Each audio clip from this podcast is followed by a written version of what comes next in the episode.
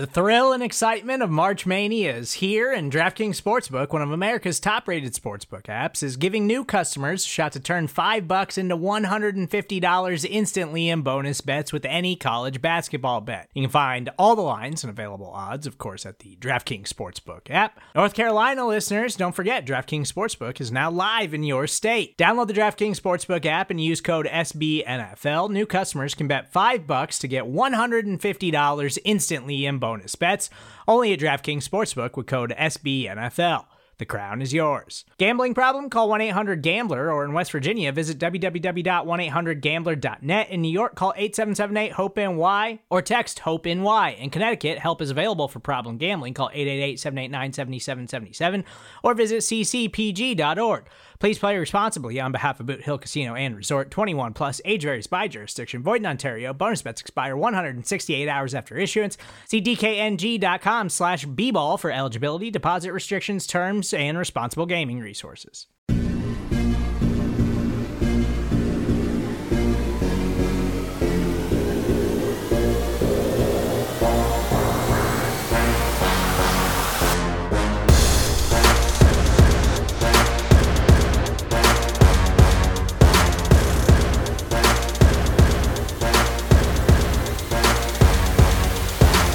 Welcome in, folks, here on Big Blue View. Post the first round of the NFL Draft. I'm Joe DeLeon, joined by Chris Pflum, and we are here to react to the Giants' selection of Kadarius Toney immediately following the 32nd pick in the first round of the NFL Draft.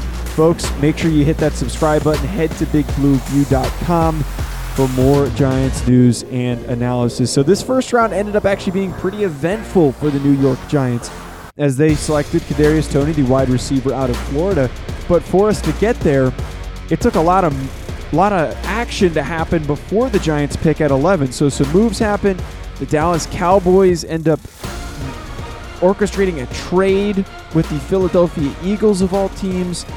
And then that puts the Giants in a spot where they decide to trade out at 11 all the way back to 20 for a first round pick and a fifth round pick sorry, and and um, in a fourth round pick rather, not a fifth round pick, allowing the Chicago Bears to take Justin Fields. So, Chris, this is a, a, a trade that they moved out because there clearly wasn't anybody that they valued high enough to take there. Maybe they were interested in Micah Parsons, but decided to not go in that direction. They move back, and it actually works out pretty good for them because the Bears are a team that they could potentially have a top 10 pick next season if the Bears are bad this year. Yeah, and I think how the Bears season goes really defines the value of this trade. You know, the fourth round pick and fifth future fifth round pick, those are, you know, nice for balancing the scales. You know, that makes up a little bit of value, but it really is about that future first round pick. If Justin Fields plays for the Bears the way he did Ohio State, there's the chance that they could do well in the NFC North yeah, the Bears don't have a terrible team. You know, their team isn't as bad as it might have seemed with, uh, we'll just say their previous quarterbacking situation. But Field is also a rookie quarterback. So there could be that learning curve. Yeah, he was second overall on Mark Schofield's big board for quarterbacks, but he was the what fourth quarterback taken. So you know there could be a reason for him to slip to 11th overall. But you know, I, I remarked at the time it, it's kind of funny that as much as we laughed about the Giants trading down, they that's what they wound up doing. But all it really took was kind of their worst case scenario of everyone they were interested in being gone. And interestingly enough, th- this deal is actually very fruitful. I think some people might not really realize that they got a lot of value out of this trade. I was on a live stream with uh, former, actually, was formerly a Giant scout, David Turner, and he had his little chart up of of draft pick value. And before we even got word of the compensation, he was saying second round pick. That was what he assumed. So for them to get a first round, a fourth, and a fifth provides significant value for this trade. So they move out of 11. They move all the way to 20. That bolsters their draft for next season. I was expecting them to be in a position at 20 to maybe go and get a linebacker still or one of these edge players who are surprisingly still available. And of course, in typical Giants fashion, it is a player that I am immediately disappointed with. Yet at some point next season, I will be extremely excited about Kadarius Toney, the fast, explosive receiver out of Florida. I'm not a fan of the pick, Chris. I'm going to be completely honest with you. I, I was hoping for some other positions to be addressed, like edge, but instead they go Kadarius Toney. I'm not entirely upset because it doesn't hurt to add a little bit of juice to your receiving group. It's just confusing because they spent a lot of money on receivers and none on edge, none on linebacker. Yeah, I I wasn't surprised to see them go wide receiver. I was surprised for it to be Toney. Just the fact that he has really only been a wide receiver for one season. You know, last season at Florida, he finally became a full time wide receiver, and he had himself a good season. Yeah, maybe not amazing, you know, to the level of what Jaylen Waddle was on track for before he got injured, or what DeVonta Smith had. Know, I was actually kind of expecting the Giants to go for Rashod Bateman, who wound up going to the Baltimore Ravens because, you know, of, of course, the rich just stay rich. but Bateman has a little bit more size. He had that monstrous 2019 season, and he is a polished wide receiver. Uh, Toney is, he was a gadget player his first three years at Florida. In fact, I, I think he was listed as a utility player. So the Giants are going to have to get creative to get the most out of this pick. Yeah, I, I think that uh, part of the reason why I'm a little bit mixed on the pick because my immediate gut reaction, and it was similar to Andrew Thomas last year, my immediate gut reaction is okay, this is a position that is one that could use an extra player, but is this the best available player at the position? And that frustrated me at first, but then after thinking about it a little bit, okay, I don't hate it because he's a good athlete, he's explosive, he's somebody that you throw into the mix who isn't going to be a 10 catch player, but rather has three catches. One of them ends up being on his best game, ends up being a 50 or a 60 yard reception. The Giants don't really have that type of explosive small player, and Kadarius Toney can be that. And the other layer to this, why I was also frustrated with the pick, is that, and it ends up working opposite of what I expected at the time of the 20th pick. I was saying how Azeez Ojulari and some of these other edge guys were going to be gone. Instead, really random names like Peyton Turner and Jayson Oweh and Joe Tryon end up going in the first round. I was thinking that Azeez Ojulari would be gone, and they passed on him. They passed on Jeremiah Owusu-Koramoah, who is still now available, when they could have ended up getting um, somebody like like Kadarius Toney, not exactly Kadarius Toney in the second round. Maybe a Rondale Moore, Elijah Moore is still available. I just think that this is a very good receiver class. There's a lot of good day two guys. They could have waited to address the position instead of taking someone like this uh, in the first round. Yeah, agreed. And I, I think it the Giants kind of ran into a bit of the same uh, circumstances at the 20th pick as they did at 11th. You know, I I immediately tweeted out, yo, you know, I'm watching Elijah Vera-Tucker for the Giants at 20. Well, then the Jets jump up and take Elijah Vera-Tucker. Now I'm thinking, okay, you know, Christian Darrisaw, you know, get competition, maybe lock down the right tackle spot. Well, the Vikings take Christian Darrisaw. Uh, I'm looking at, you know, edge. You know, I everyone knows I love Jaelan Phillips, and then Miami takes him.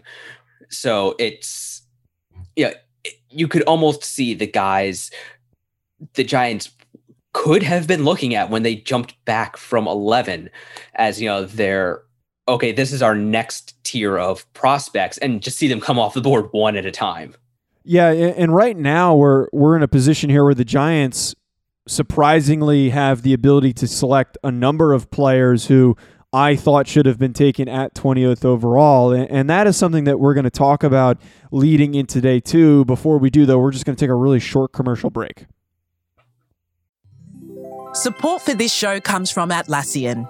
Atlassian software like Jira, Confluence, and Loom help power global collaboration for all teams so they can accomplish everything that's impossible alone. Because individually we're great, but together we're so much better. That's why millions of teams around the world, including 75% of the Fortune 500, Trust Atlassian software for everything from space exploration and green energy to delivering pizzas and podcasts. Whether you're a team of two, 200, or 2 million, or whether your team is around the corner or on another continent altogether, Atlassian software is built to help keep you all on the same page from start to finish. That way, every one of your teams, from engineering and IT to marketing, HR, and legal, can stay connected and move together as one towards shared company wide goals. Learn how to unleash the potential of your team at Atlassian.com. That's A T L A S S I A N.com. Atlassian.